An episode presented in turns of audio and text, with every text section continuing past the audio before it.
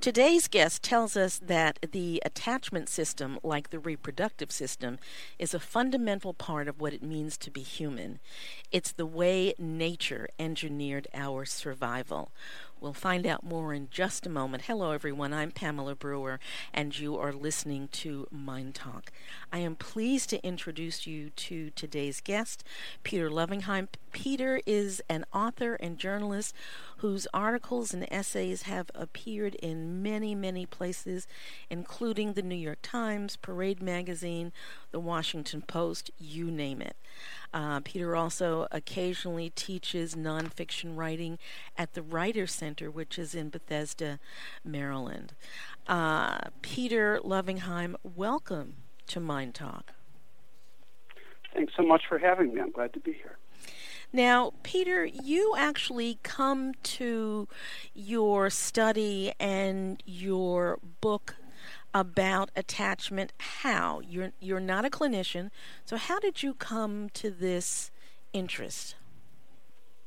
Right. I, I'm not a psychologist. I'm a I'm a writer and journalist. Um, well, uh, it's a personal story. I suppose I can share it, but um, I. was uh, just out of a twenty-year marriage and was uh, starting to date again. I was in a relationship that was like an emotional roller coaster, lots of ups and downs, breakups and makeups, and I was puzzled by that. It's not something I had experienced before. Uh, and then when visiting my daughter at college, I was leafing through her psych textbook, and I came across this thing called attachment theory, which I'd never heard of. But in one section of the text, the authors described what can happen when people with two different attachment styles, and I didn't know what that meant at the time, uh, try to become a couple. And it said that they can experience lots of ups and downs and breakups and makeups and have a very turbulent relationship. Uh, It went on to describe to a T what I'd been experiencing. I was intrigued, and I just wanted to learn more. That's how this all started.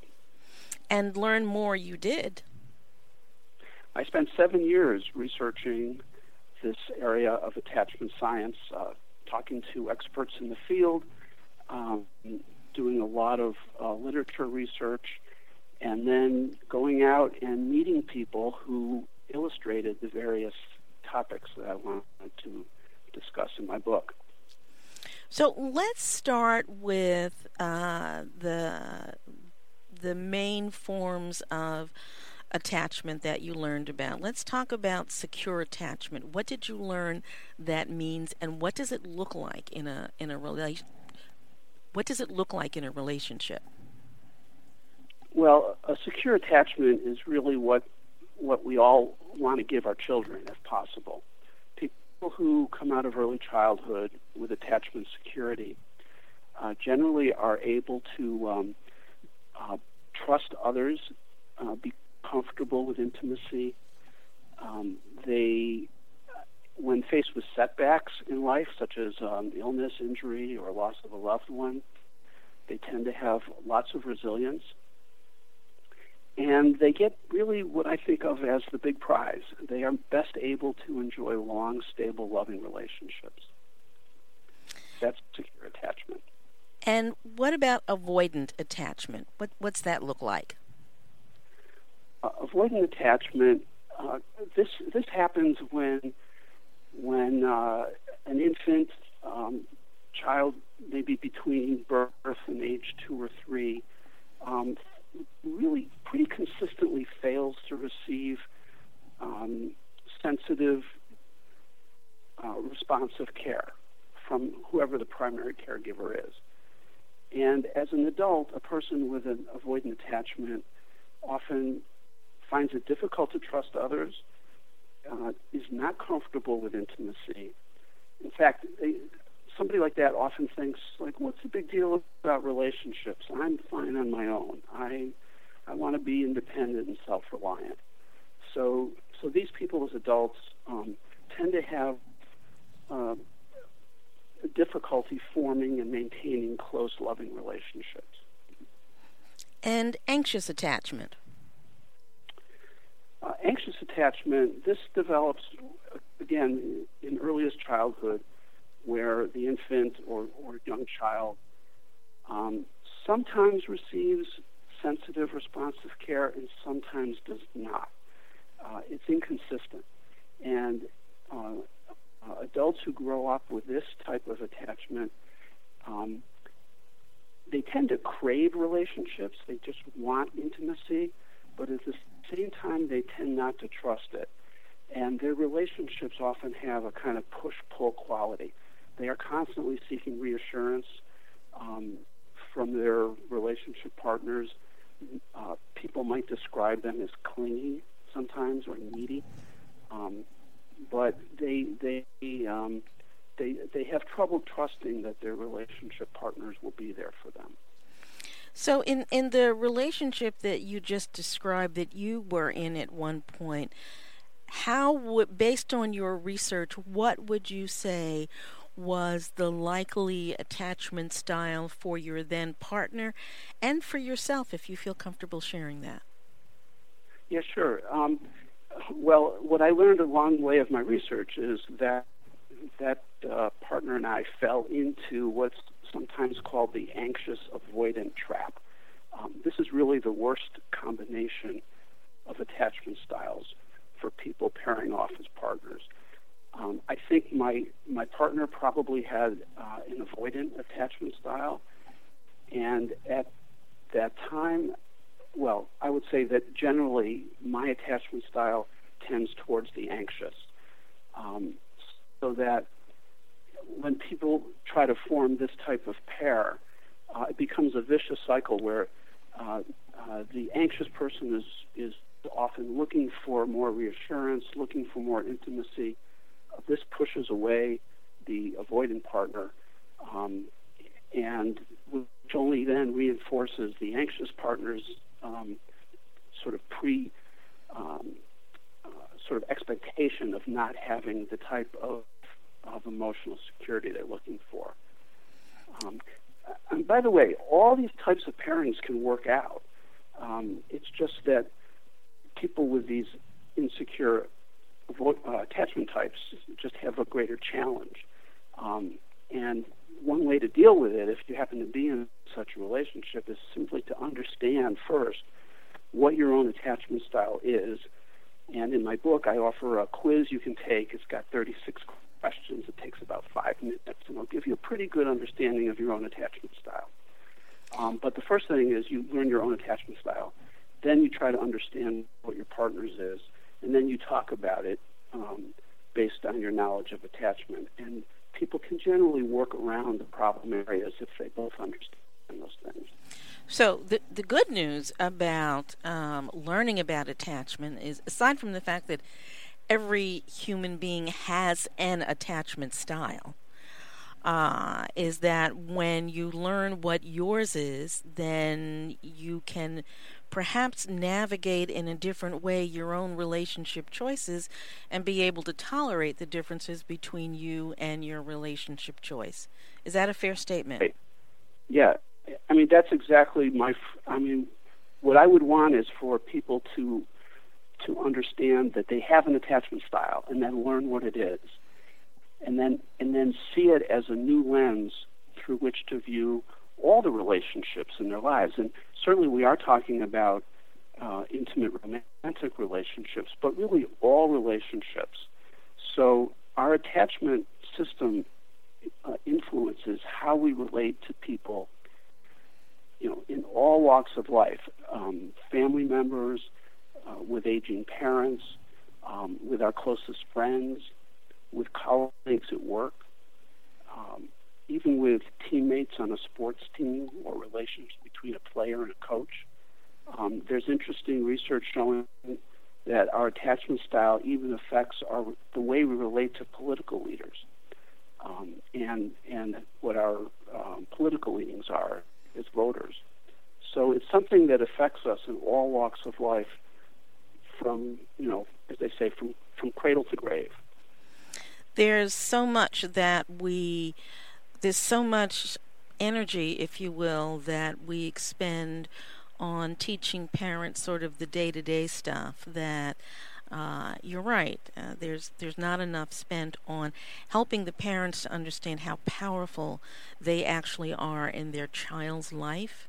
And for a parent who hasn't grown up with that experience, him or herself, that just gets passed on to the child.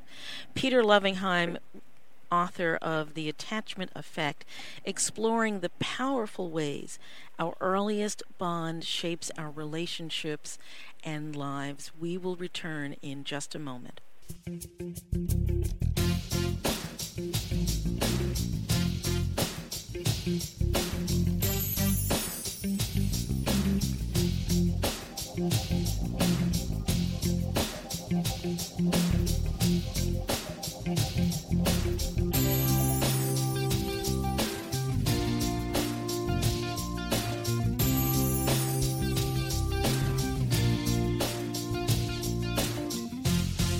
Peter, I'd, I'd like to go back to the subtitle of your book uh, and asking you a question. Again, the subtitle is Exploring the Powerful Ways Our Earliest Bond Shapes Our Relationships and Lives.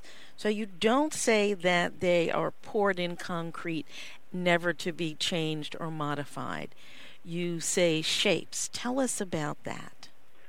Right, and that's a very good point. Um, let's start with shape. Uh, uh, I mean, attachment theory in a nutshell says that because humans are born helpless, um, we are hardwired at birth to seek out and attach to a, a responsible caregiver for protection. Usually this is the mom, um, but it's not a gender-specific role. It could also be the dad, grandparent, another adult. But the uh, uh, success or failure of that search, the quality of the bond, whether it's secure and loving or um, inconsistent or even absent, will actually shape the developing brain and influence that individual in how they relate to other people throughout life. Now, the good news is that none of this is, uh, as you say, you know, poured in concrete. Um, there are ways to change one's attachment style over time.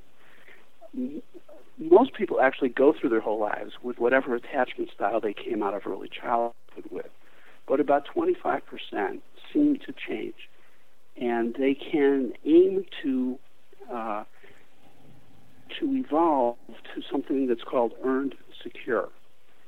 So that means that if you came out of early childhood with an insecure attachment style, you can become earned secure later on. Uh, how does that happen?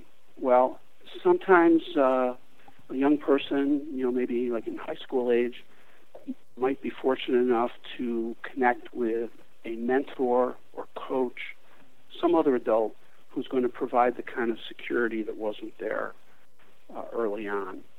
Other people become earned secure by becoming partners with a person who is secure, uh, a long-term romantic relationship or a marriage with a secure person can produce that attachment security. Some people achieve this through a therapy. Um, others manage to do it through their own experience of parenting, and maybe others through just very deep reflection about their own early childhood and coming to terms with what they experienced, understanding how it affected them, and over time being able to, to change their orientation toward their own uh, their own past. So a- again, you're not necessarily bound by your early experiences, which I think is im- so important for people to hear and understand, and so hopeful. Uh, you know, if you're an adult, many of the adults who have had difficult uh, childhoods, they really get it. I mean, some will say, no, my childhood was wonderful. But for those who really understand that there were some challenges in their childhood, um, this is a very hopeful uh, process, if you will, to be aware of and to grow into. And it lit- literally does require growing into, I would suggest. Yeah, and, you know, there's another uh, aspect to this, which is also positive, Um, recent studies have shown that people with insecure attachments, while it's not the ideal place to be, nevertheless bring unique and important skills to any kind of, let's say, work team. Um, uh, I can I can give you an example if you'd like. Please do.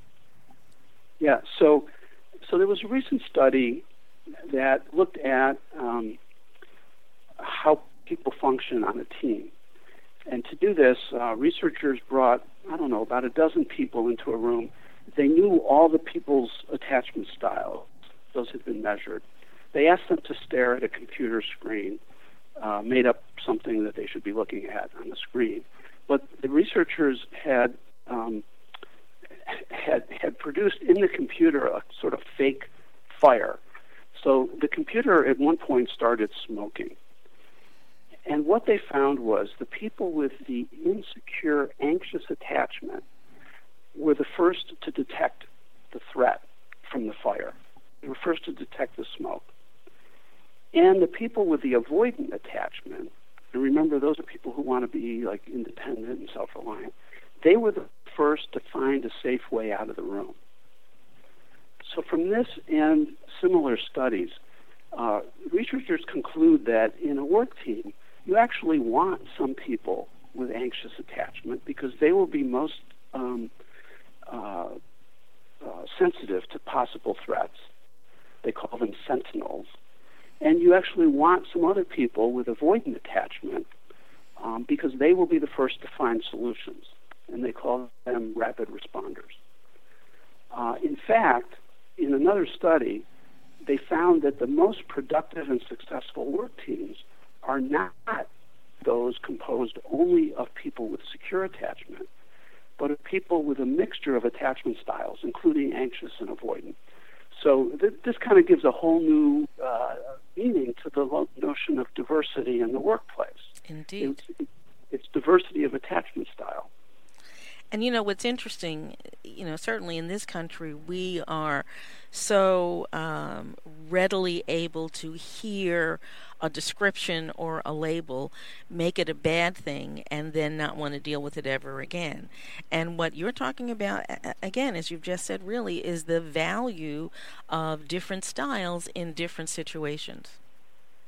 Right. And I would add also that I think people with an anxious attachment style also tend to be more um, oriented toward the arts, let's say, because they are they're a little more sensitive to what they are perceiving around them, and they, they might have more uh, sort of innate desire to express what they're seeing. So I think you find a lot of people who are, let's say, songwriters, um, painters, other types of artists, coming from the ranks of those who came out of early childhood with some some degree of attachment uh, anxiety. Now, you shared with us a bit ago that your sense of yourself as having perhaps an anxious attachment style. Can you share with us how you think that developed within you? Uh, sure. Um, I think in my own, I mean, what I've learned about my own early childhood is that um, I was the youngest of three kids, and by the time I came along, my mom had developed uh, a mild case of polio, so she really wasn't able to be that consistent um, caregiver. Uh, my dad became my primary attachment figure, but he was busy building a business at the time, so he was not quite there all the time. Um, he hired a, a housekeeper to live in and help care for me when I was an infant.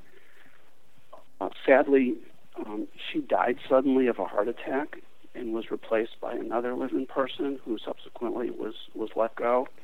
So, you know, it, I, I had many advantages in my childhood, but a consistent, reliable caregiver was probably not one of them. And so, like many people, I came out of early childhood with with a somewhat anxious attachment style. Um, However, I'm, I'm also one of the people who I think managed to become earned secure. And I say that because uh, for my book, in one of the chapters, I took what's called the adult attachment interview, which is uh, which is uh, considered the gold standard for measuring attachment in adults, involves a, a very lengthy prescribed um, interview by a trained a person and then a sort of sophisticated way of scoring it. But I did come out earned secure, and um, the uh, the expert who gave me the test felt that that may have resulted from my own experience in parenting three three children. Interesting. So uh, again, it, as you give so much valuable information about what attachment is and how it can impact the individual and his and her surroundings, you give so much uh, support and evidence that change can be had, and change can be had in a positive, healthy, and, empi- and, and, and empowering way. Well, I hope so. And and what I wanted to show is that this something, this is something that affects us in you know so many walks of life. So uh, knowing knowing about attachment science, knowing our own attachment style, can help us be a better friend. Um, it can help us when we're going on a, on a date, for example, to try to some clues as to what the other person's attachment style is, even on a first date. It can help us at work, navigating all the relationships that uh, we face between colleagues, supervisors, customers. Um, and I just think it's an important tool that we can use to better all these relationships in our lives. You know, you you remind me of a word that I hear myself repeating over and over again in my practice, and that is the power of being curious, and how much curiosity requires and allows you to be open and learn new information and gain new perspectives.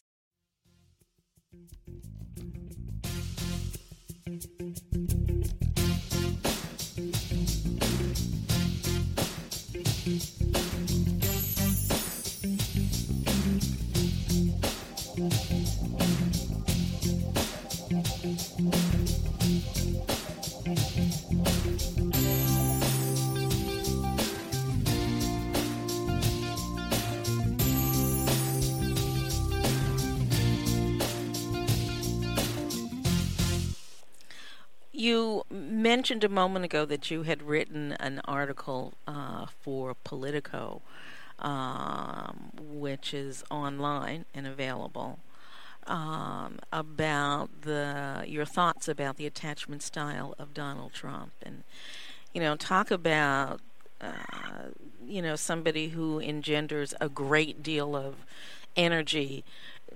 You know, my sense is that people either absolutely adore him, he walks on water, or they absolutely can't stand him. He's the worst thing since the worst, the the last worst thing.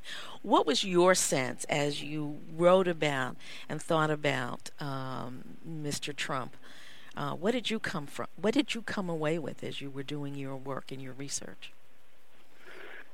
Right. Well, first, let me say that you know people's reactions to the president, as I noted earlier, can be not only because of the president's mm-hmm. behavior, but it, it can reflect the voter's own attachment style. So I, I happen to think that that's some of what's causing the polarization, that you have people with anxious attachments and people with avoidant attachments looking at the same presidential behaviors and responding in, in dramatically different ways, and for reasons that most of the, most of the voters don't understand, because they're not aware that their own attachment styles are affecting you know, those uh, those responses. Um, but to get to your question about the president, um, I looked at, at what we know of his early childhood, and again, it's not that much, but we do know that uh, he was the fourth of five uh, children born of uh, Fred and Mary Trump, and that when his younger sibling was born, his mother had a very difficult labor, and after um, that birth, she required a number of surgical and other procedures that kept her in the hospital and away from the home, probably for several months. Um, Donald Trump at that point was just over two years old, And, you know, there's some evidence that that separation from his mother, who was probably his primary caregiver, uh, had the typical effect of, um, of of interfering with a secure attachment. There, w- there was a live-in housekeeper in the family. We don't know what role she played in child care, but it very well might have been a situation where there was not a consistent, um, responsive caregiver for at least part of his his very early childhood, which which you know could lay the groundwork for an insecure attachment. Uh, what type of insecure attachment? Uh, I come out on the side believing that it's more avoidant, and I base that on looking at some of um, the president's behaviors as an adult. Um, these would include um, sort of a lack of stability in his marriages and, and romantic relationships, um, a kind of um, a more cavalier way of speaking about sexual intimacy um, than someone who had a secure attachment would probably speak of that. Um, there's there seems to be a lack of long-term stable friendships with people outside his own family. And uh, again, there's a kind of uh, lack, there's a tendency not to be too trusting of others outside the family. Um, like I said earlier, these are all attributes that might uh, assist someone in in campaigning and, and uh, being successful as a politician. But in actually actual governing, they have some drawbacks, Um as we've seen with other political leaders. So that's, uh, in a nutshell, what my analysis was. And, you know, as, you, that, as you've said, in addition to writing about your own attachment styles and learnings, you have also and and shown us ways that other people can attach. Uh, you talk about attachment in the workplace, as you indicated, attachment in sports, attachment in and politics, and attachment in religion. So it really, along with the attachment quiz, of course, and there are many, many resources that you offer, it really is, um, I, I would suggest, a, a wonderful read. And I, I'm just going to quote um, Doctor Sue Johnson, who um, is sort of the mom of E F T, uh, in saying, she says, every reader will find this book about attachment enlightening and above all moving, an easy, absorbing read. And I would certainly echo those sentiments. Uh, Peter, thank you so much for spending time with us today. Tell us a website or where folks can go for more information about what you're doing on all the things you've written.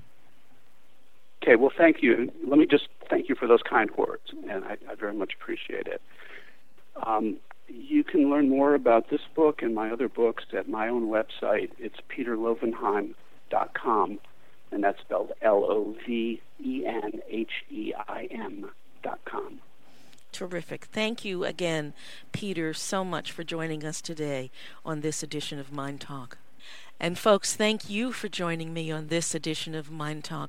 MyNDTALK is brought to you daily as an educational public service, and it is not intended to replace any work that you may choose to do with a mental health, medical health, or other professional. You can always listen to MyNDTALK on demand by going to M Y N D T A L K dot org. You can also download the MyNDTALK app from your iTunes or Google Play Store. MyNDTALK is produced by Jim Brown in twenty-six by two Communications.